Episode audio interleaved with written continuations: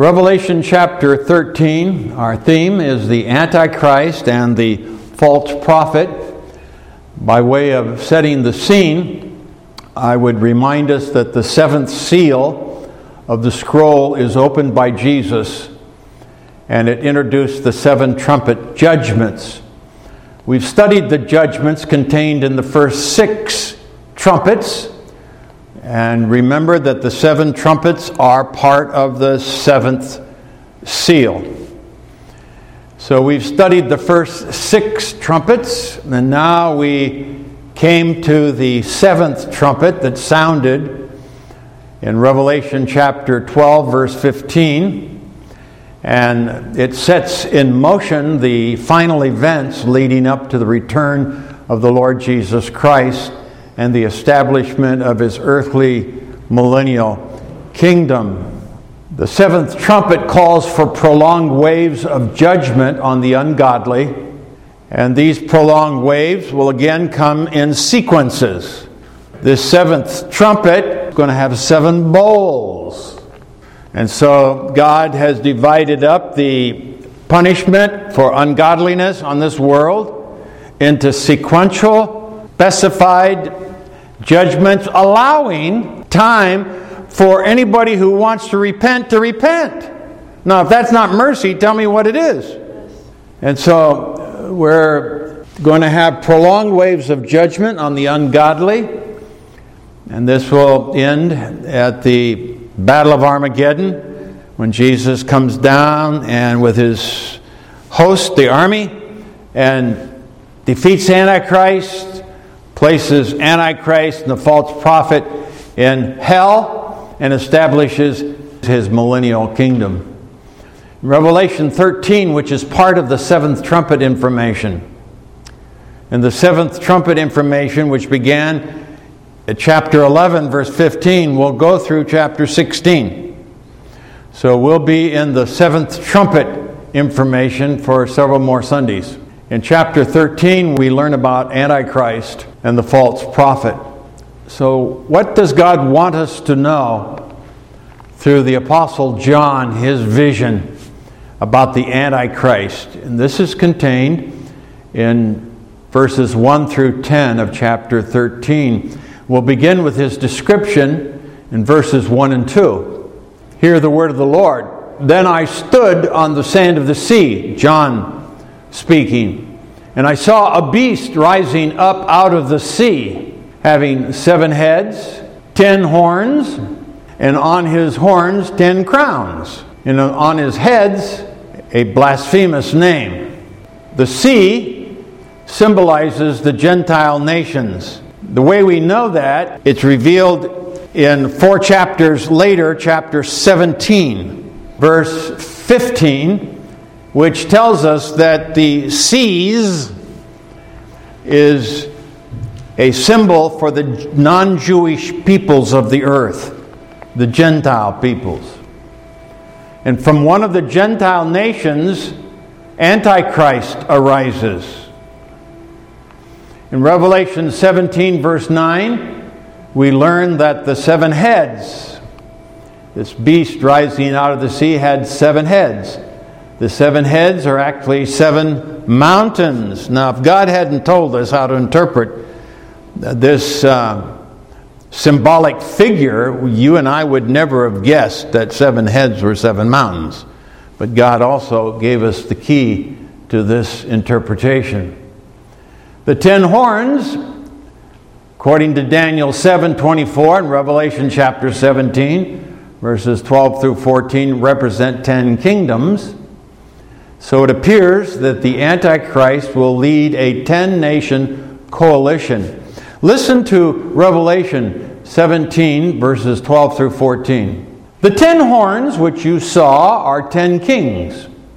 There you have God's revelation about the symbolism, who have received no kingdom as yet. So this is yet uh, future, but they receive authority for one hour one hour, don't take that literally. That simply means a short period of time. The Antichrist, let me just pause in our reading of Revelation 17 12 through 14 to explain that Antichrist reveals himself as Antichrist the midpoint of the seven year tribulation period. The midpoint is called the abomination of desolation from Daniel 7:24. The antichrist will reveal himself uh, to not be this nice guy that everybody thought was such a hero when he brought a solution to the conflict between Israel and the surrounding nations. He's going to establish a, a peace treaty with Israel and the Arabs, with Israel, and which allows Israel to rebuild their temple. And I don't know if you've uh, done any research on the internet about the Israeli temple. There's a, a group of people, devout Jews, who have assembled all of the equipment needed to reinstitute the priestly activity. They even now have a red heifer that passes the qualifications that would need to be sacrificed, and the ashes used to uh, dedicate and consecrate the garments and the instruments for uh, to resume priestly sacrifices in Jerusalem. All they're waiting for is the permission to build the temple, and they even have the cornerstone they're going to use. But at the present time, on the Temple Mount, you know who has authority over that Temple Mount area? It's the Palestinian Arabs. It's the Palestinian Arabs that came from Jordan uh, years ago. And uh, when they conquered uh, Israel, and had Jerusalem as their own. Uh, they were in charge, and why Israel, when they liberated Jerusalem, allowed the Arabs to control that sacred footage where the temple used to be is a mystery to me, but that's nothing new. There's a lot of things I don't know. However, um, the Al Aqsa Mosque, which is the third most holy site in Islam, is located on the Temple Mount. That's not the Dome of the Rock, it's that building on the southernmost part of the Temple Mount, which is a mosque, the third most sacred uh, holy site for Islam. And so that's to keep peace, I suppose. Um, they allowed the Arabs to have control and authority over the Temple Mount area. And that's why they're not about to give the Jews permission to build a temple there. It would take some awesome politician to be able to talk the, the Arab peoples, Islamic peoples, into allowing the Jews that they hate to build the temple on that mount, wouldn't it? And so you see that this uh, Antichrist is going to come on the scene as a great peace man.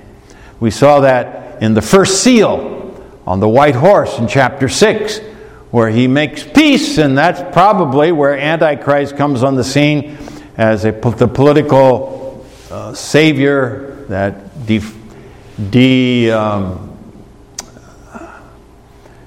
that lowers the temperature to keep uh, Middle East from exploding into horrible warfare.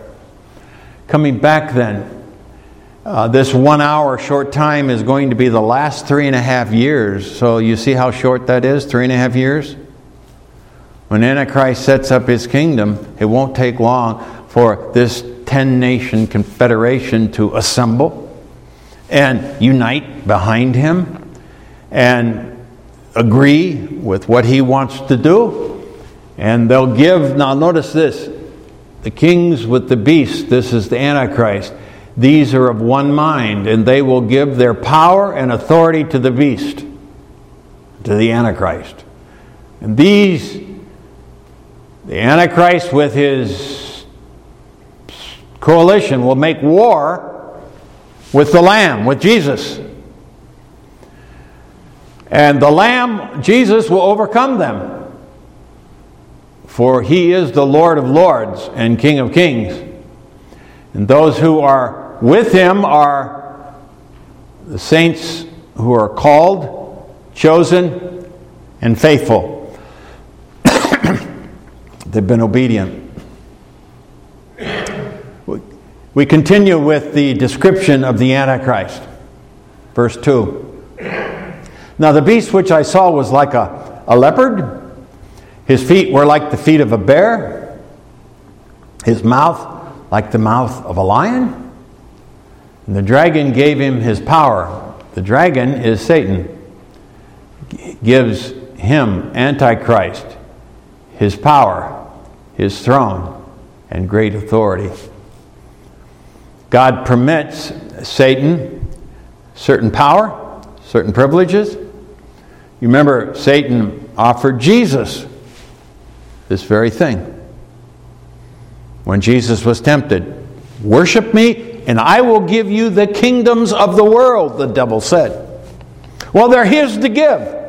Because of Adam's sin, Adam was the king of this earth under God's sovereignty. And when Adam chose to unite with his wife in rebellion against God's word, they surrendered their authority to Satan. And Satan became the king, the God, little g, of this world. And so Satan has that authority that God lets him have. It won't be forever, but he lets him have it to accomplish his ultimate purposes. The Antichrist power is derived from Satan, and remember, Antichrist begins his career, as we just said, as a peacemaker, Revelation 6 2, and solve the Arab Israeli problem by making a covenant with the Jews for seven years. Daniel chapter 9, verse 27 describes that covenant, making it possible for the Jewish temple to be built. Listen to Daniel 9 27. He, the prince that comes, which is not Jesus, it's the Antichrist.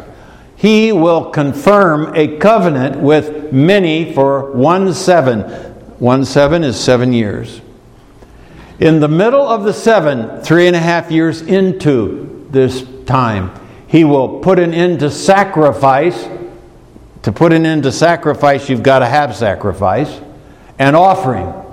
And at the temple, at the temple. So that tells us that when this happens, there will be a temple in Jerusalem. At the temple, he will set up an abomination that causes desolation. And when Jesus in Matthew chapter 24 of the Olivet Discourse in verse 15 said, When you see the abomination of desolation that Daniel spoke about, then you know the time is near, and that will happen at the midpoint of that seven year period. And here's the basis for saying that. He'll set up an abomination that causes desolation until the end that is creed, decreed is poured out on him. That will last for the last three and a half years of the tribulation period. In the middle of the week, the seven year tribulation period, Antichrist will break the covenant, declare himself to be God.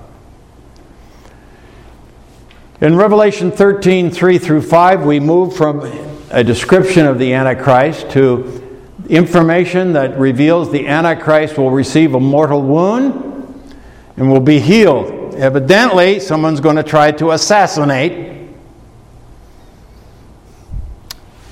this man that the Bible calls Antichrist. And he's going to receive a mortal wound and he'll die. Watch what happens. And I saw one of his heads as if it had been mortally wounded, and his deadly wound was healed. And all the world marveled and followed the beast. The Antichrist is attacked, receives a deadly wound, is miraculously healed. Listen to Revelation 17:8. The beast that you saw now, get these verbs was, is not, and will ascend out of the bottomless pit to go to perdition. And those who dwell on the earth will marvel, whose names are not written in the Lamb's book of life from the foundation of the world, when they see the beast that was and is not and yet is. I'm going to explain that. This sounds like Satan working through his followers is given permission by God to bring back to life the Antichrist who died and had gone to hell, absent from the body for a sinner, present in hell. He was, he lived, and is not. He was killed by a mortal wound, and yet is, then was miraculously brought back to life. Do you know anybody who was crucified and died, buried, and brought back to life, and people saw them? Do you know anybody? Jesus. And the devil is a great copycat. And so he's going to have his man, his Christ, his Messiah, the devil's Messiah, killed, dead, and brought back to life to copy, imitate the miracle of Jesus Christ's resurrection. If God allows Satan to give life to a dead idol, and we're going to see in Revelation 13 15 that an idol is man made and he's going to be able to impart life to it, could not God allow Satan to return life to a dead body? I think that makes the best sense of what we're reading here. Listen to Revelation 13 15. He, that's the false prophet now, was granted power to give breath to the image of the beast. The image of the beast, not the beast, the image of the beast. So you're going to have Antichrist, and we haven't come to him yet. You're going to have the false prophet, we haven't come to him. And then you're going to have an image that the false prophet makes that will he'll set up in the temple. That's the abomination of desolation. And this image can speak and breathe and issue orders. Listen to this. He gives breath. He was granted power. Notice this was granted power to give breath to the image of the beast. That the image of the beast should both speak and cause as many as would not worship the image of the beast to be killed. So, a miracle of healing, bringing Antichrist back from the dead, convinces the world that Antichrist is the Messiah, God, little g. So they worship the dragon. The dragon is Satan, who gave authority to the beast, Antichrist. And they worship the beast, Antichrist, saying, Who is like the beast? Who is like the Antichrist? Who is able to make war with him? Remember, Antichrist 10 nation coalition. Who are those 10 nations? That's speculation. We will not go there. We're not told who they are. So we don't know. But obviously, they'll be very, very powerful. And who's able to make war against Antichrist with this kind of a coalition backing him with the armies of these 10 nations? So the Antichrist receives worship from the watching world. The Antichrist is a military leader that causes nations to fear him. And worship is the one thing Satan has always wanted. You remember Matthew chapter 4, 8 through 10, where he said to Jesus, If you fall down and worship me, I'll give you the kingdoms of the world. You can bypass the cross. You can be the, the man if you worship me. And Jesus said, Get thee behind me, Satan. It is written, Thou shalt worship God in him alone. And so, the worship that Satan has always wanted, he will receive through the beast, the Antichrist. Verse 5 He was given a mouth speaking great things and blasphemies, and he was given authority to continue for 42 months. Divide 12 months in a year into 42, and you have three and a half years, the last three and a half years of the tribulation period. Notice the phrase was given. Neither Satan nor the Antichrist can do anything without God's permission. I say hallelujah. Our God is sovereign. You and I can't figure out why he lets the devil do as much as he lets him do. That's because we don't see things and understand like he does, God does. But we can trust him. Amen? He knows what he's doing. The authority of the Antichrist lasts three and a half years, which is the last half of the seven year tribulation period. Now we can move from his description and that mortal wound when he's healed to the information that Antichrist defies God and seeks to destroy those who worship God. Verses 6 through 8. Verse 6 Then he opened his mouth, Antichrist, in blasphemy against God. So he's going to curse God the Father, to blaspheme his name, and he's going to blaspheme the temple and those who dwell in heaven. He reflects the attitude of Satan who hates God and anything holy. It was granted to him, verse 7, to make war with the saints. Notice again, granted. God allows him to make war with the saints and to overcome them, to kill them. And authority was given him over every tribe, tongue, and nation. All who dwell on the earth will worship him, whose names have not been written in the book of life of the Lamb slain from the foundation of the world. Notice the two groups those who worship Antichrist and do his bidding, group one, and group two, the saved, those who do have their names written in the book of life. The world will not worship the real Christ, but they will receive a false Christ. Isn't that interesting? It has always amazed me, I've commented uh, frequently to my wife and to others how that God does not require his people to sacrifice their children to Moloch, like the ancient Near Eastern religions surrounding Israel. He doesn't require his people to tattoo their bodies, cut their bodies. But People who don't want anything to do with the God who is a God of love and a God of kindness will um, sacrifice their children through abortion, not think a thing about it. They'll tattoo their bodies because the world says it's uh, body art and it's good and it's the thing to do and and they're happy to do it. If Christianity required people to have two tattoos, you'd find people squawking, Why does God require me to have tattoos? It hurts.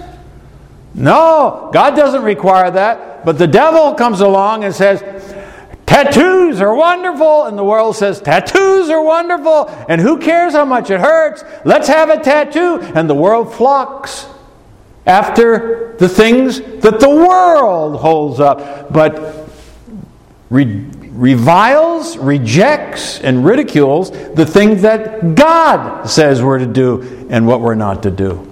Now, if that's not spiritual insanity, please tell me what it is. There's some mixed up, terribly mixed up thinking that goes on in the minds of sinners. It's like Jesus said, I have come in my Father's name, and you do not receive me. But if another comes in his own name, him you will receive. Now, isn't that crazy? Paul wrote about the Antichrist in 2 Thessalonians chapter 2, verses 8 through 12. And then the lawless one will be revealed whom the Lord will consume with the breath of his mouth and destroy with the brightness of his coming. That's talking about at the Battle of Armageddon at the end of the seven year period. The coming of the lawless one is according to the working of Satan, with all power, signs, and lying wonders. When people see miracles, they say, Oh, that's the power of God. Well, that's not what the Bible teaches us. The devil can cause miracles to happen, God can cause miracles to happen. And the presence of miracles and miraculous things taking place doesn't mean it's of God at all. Then how are we supposed to know when miraculous things take place, whether it's from God or from Satan?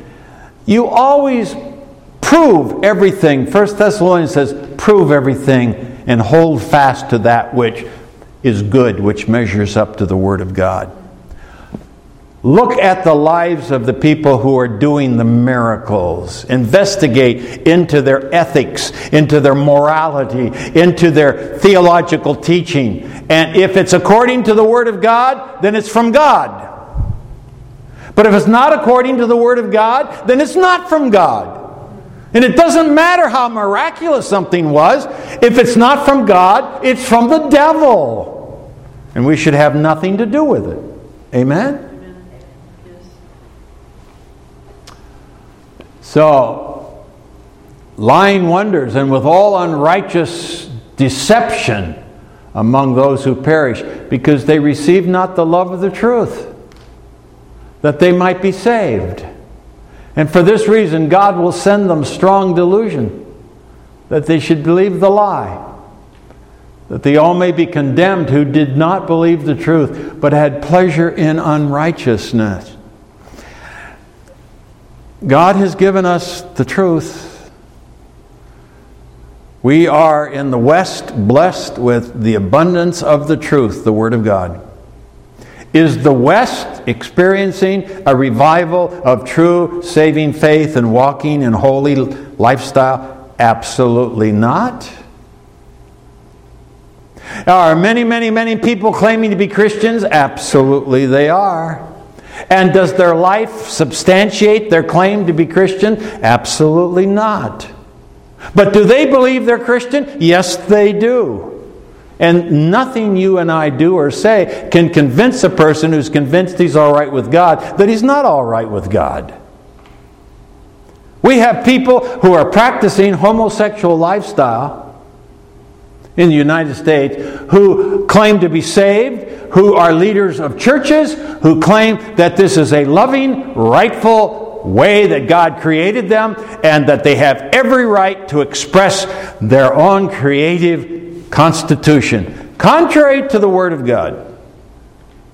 And there are millions of people who say, well, we want to be nice and loving and kind. Well, of course, Christians must be loving and kind. The greatest commandment, love God with all your heart. The second, love your neighbors yourself. But it's not unloving to recognize error sin and kindly telling people that what you're doing is contrary to the Word of God. That is not hate speech, that is loving admonition, assuming your attitude is right. But people will call black white and they'll call white black. And then they'll try to use the Word of God to support their view. The devil is, he is a master at deceiving people. And I pray regularly to God, God, please protect me from the deception of the devil. I need your protection. I immerse my mind in the Word of God daily so that I can tell right from wrong and be led by the Spirit and not be led into deception. I hope you're praying that God will protect you, that we will receive the truth and walk in it. The world will not believe the truth, but they will believe the lie. They think it's the truth. And they receive the blasphemous words of the beast, the Antichrist. And this section ends in verses 9 and 10 with an exhortation to the people of God. Verse 9 If anyone has an ear, let him hear. That means the vision of the beast from the sea concludes with a call for spiritual understanding and instructions from, for the saved who lived at this who live at this time and the instructions will come in verse 10 Verse 10 reads He who leads into captivity shall go into captivity. He who kills with the sword must be killed with the sword. Here is the patience and the faith of the saints. What does that mean? This statement contains important practical truth for those believers alive at the time of Antichrist persecution. They are to depend on God's sovereign will for their lives. Those believers that God allows to be captured by Antichrist forces are to accept that captivity as God's will for their life. Doesn't mean they have to like it.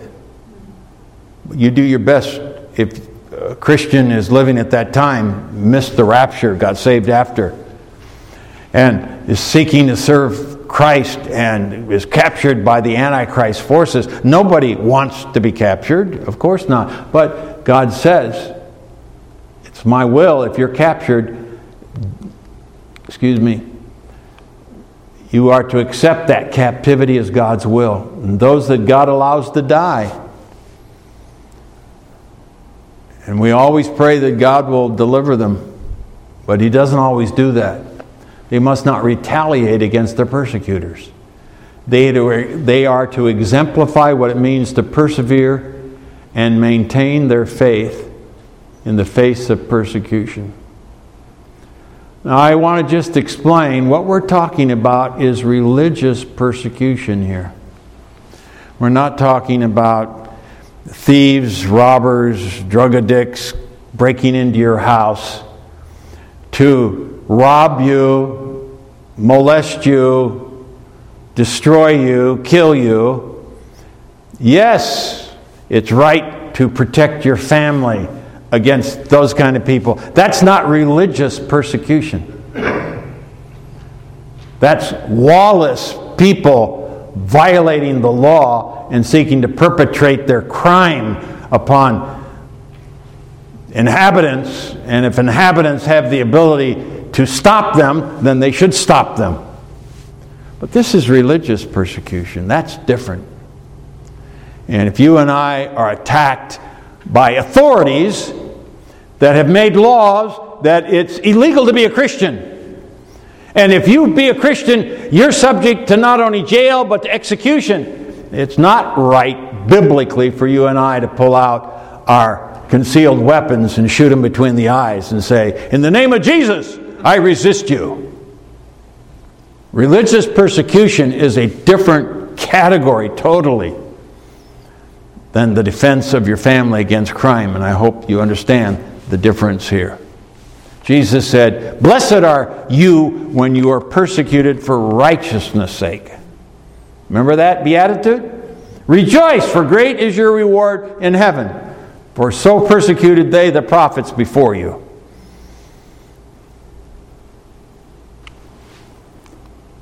We come now to verses 11 through 18, the false prophet. Description of the beast out of the earth. Antichrist is out of the sea, the Gentile nations. The false prophet is a beast out of the earth.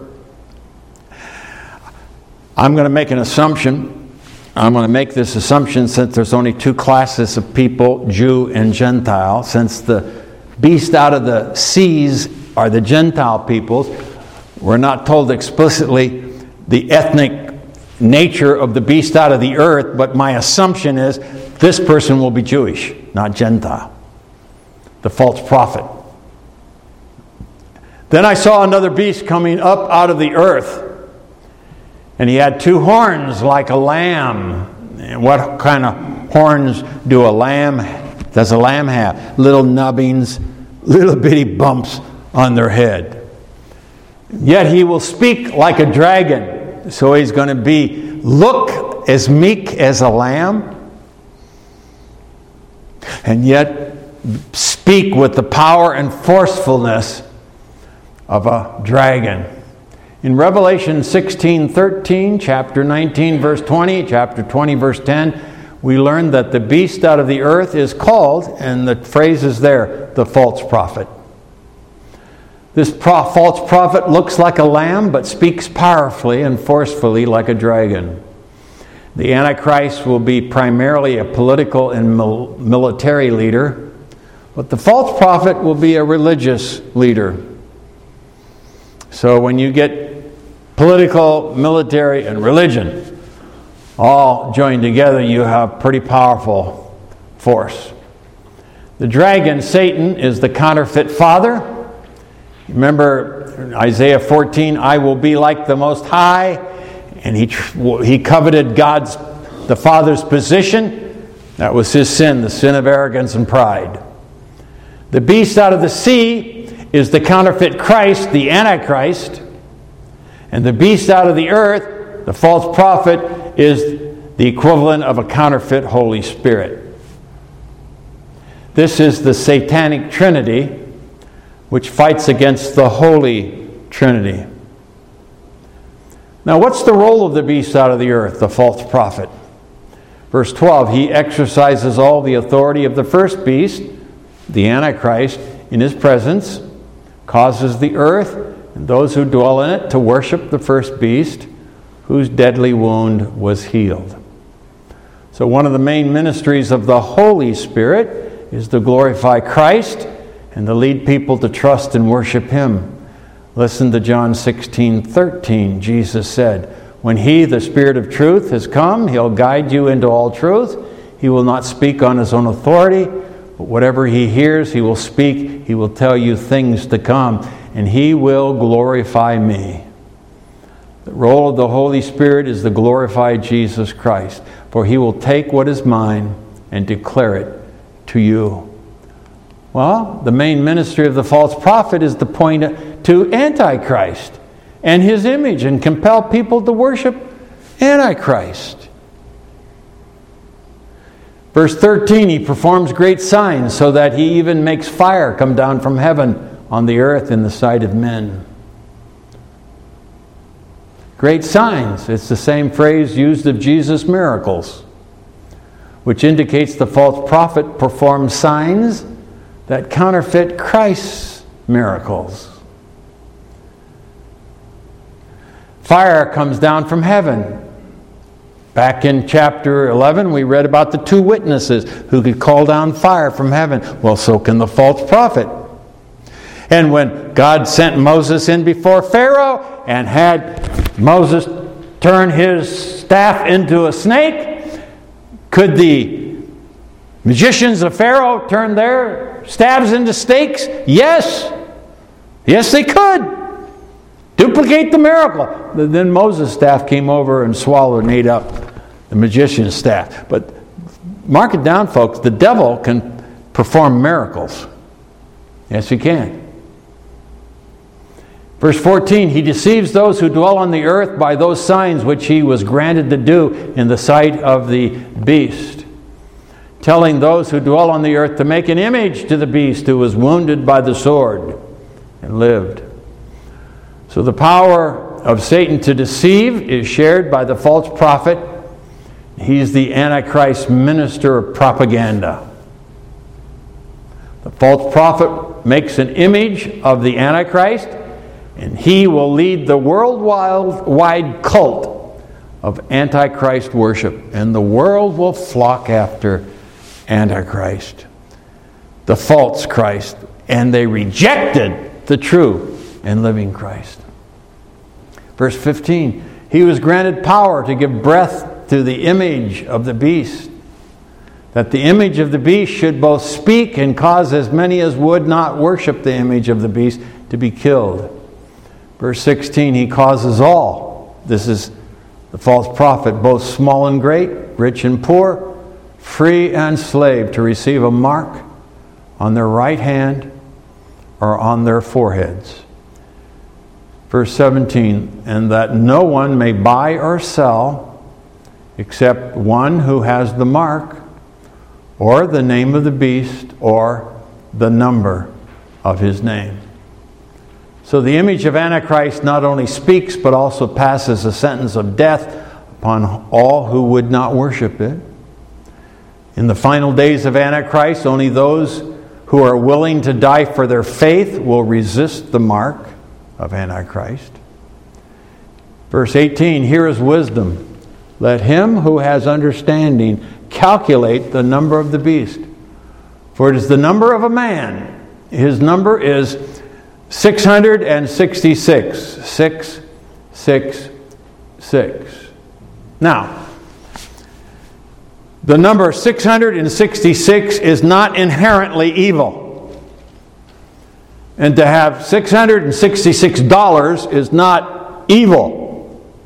If you think it is, I'll take your contribution of $666 anytime. And to have the number of your house address to be 666 is not superstitiously the mark of the devil, and no Christian would want that. God doesn't expect us to be superstitious about numbers. But in the ancient world, the letters of the alphabet were used for numbers. It's still true, both in Greek and in Hebrew. And Bible scholars have made, made many attempts to unravel the mystery of this name and number, and all such attempts have failed. I think what we learn from that is that you and I are to avoid speculation and avoid people who tell you they know who the Antichrist is. Go on the internet and Google the Antichrist.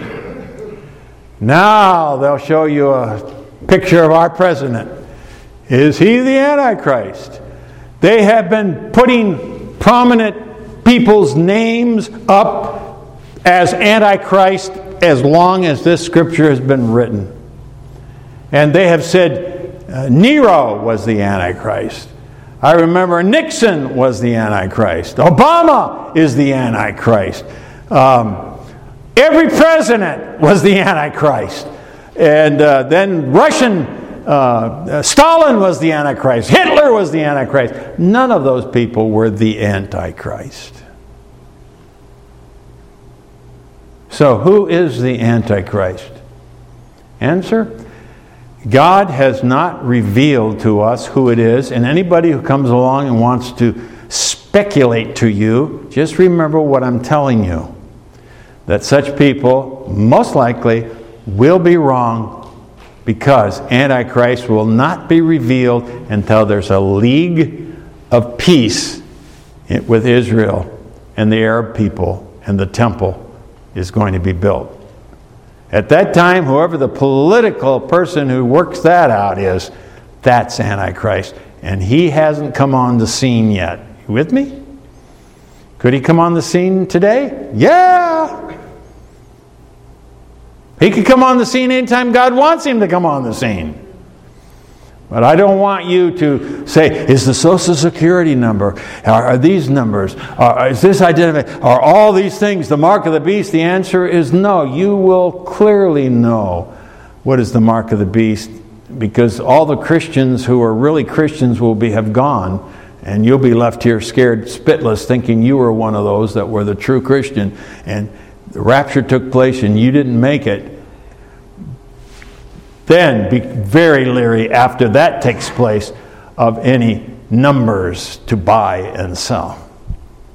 But don't allow other people to. I've heard so many conspiracies, and that's why you don't hear preaching typically in most churches on the book of Revelation because people of high renown have made money with their books and their, their television programs and soliciting all these people to support them, and every one of them has been wrong on their identification, folks. And so people get it right up to here with all of this speculation, and rightly so. So don't let these people who tell you they know who it is turn you off. Just know they don't know what they're talking about. Here's what the scripture has to say. We conclude. We've reached the last three and a half years of the tribulation in our study. This is that period is known as the Great Tribulation. As we see the, the judgments that are going to come in this last three and a half years, they will far out eclipse everything we've read so far. Chapter 12 introduces us to the great dragon, Satan who is the primary adversary of God. Chapter 13, we meet the two great forces used by Satan to accomplish his nefarious plans. Antichrist and the false prophet. The stage is being set for the final encounter of the war between the satanic trinity, Satan, Antichrist, and the false prophet versus the Holy Trinity, the Father, Jesus Christ, and the Holy Spirit. And that final battle will be fought at the end of the seven year tribulation period, the end of the last three and a half years of the great tribulation period at the Battle of Armageddon. We've been talking about the Antichrist and the false prophet from Revelation chapter 13. Isn't it comforting to know that you and I don't have to be deceived? That we can know the truth, that we can have a personal relationship with God the Father through His Son Jesus Christ, empowered and enabled by the Holy Spirit who dwells in us. I know of no greater privilege on the face of the earth than to be a child of God. Let us bow our heads for prayer.